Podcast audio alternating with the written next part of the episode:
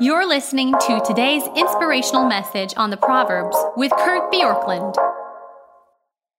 As we come to Proverbs thirty-one, uh, almost to the end of this book, we see some of what makes this woman of character, this Proverbs thirty-one woman, so unique, and that is the heart of her husband, verse eleven, trust her and she will have no lack of gain. That means prize or booty.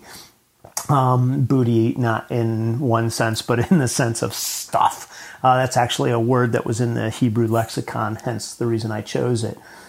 But but it means here, again, trustworthiness, that there's a gain. She does him good and not harm all the days of her life.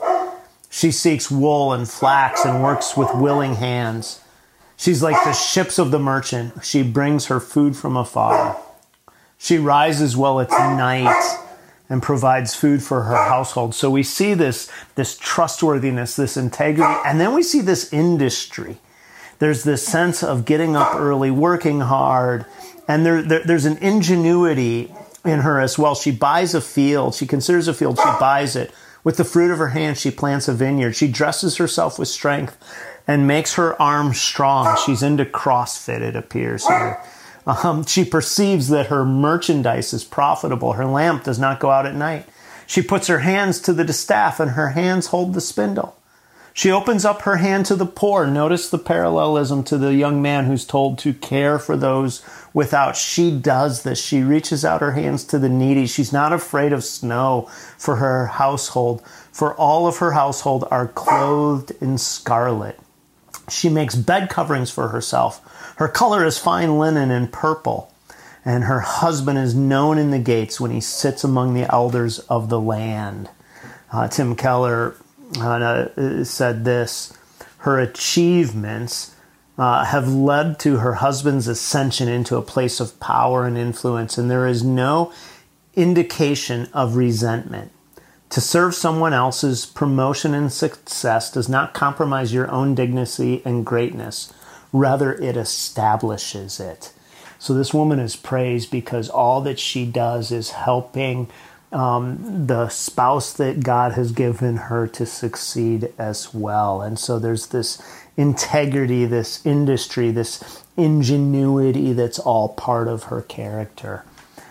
And this is is what I just want to end this chapter with, and then I'll have one final day of reflection on the Proverbs.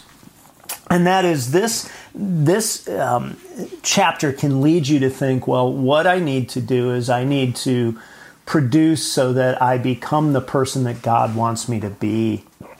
And certainly there's truth to that, but what the gospel message really is, is that even when you don't live up to the standards, Jesus has done that for you. And when you um, resonate with that and, and savor that, then living out the reality of, of who God is, what God has done in your life, is something that becomes uh, a joy to you.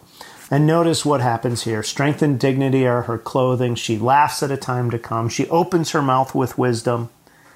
Um, and teaching and kindness is on her tongue. So, so, so you see here, her wisdom is being passed on, and her children rise up and call her blessed. Her husband also, and he praises her. Many women have done excellently, but you surpass them all.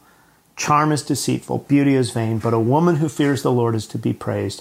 Give her the fruit of her hands, and let her works praise her in the gates. So today, the question is, are you somebody who is seeking to bring good to others as God has brought good into your life, especially people in your house? If you're a woman, especially your husband. If you're a man, your your kids, your your wife.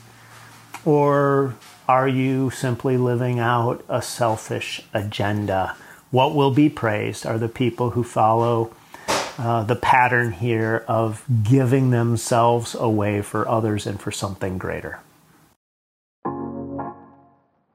Thanks for joining us here today. There's a lot of great content to explore on Orchard Hill Plus and on the Orchard Hill main feed from the weekend. Have a great day.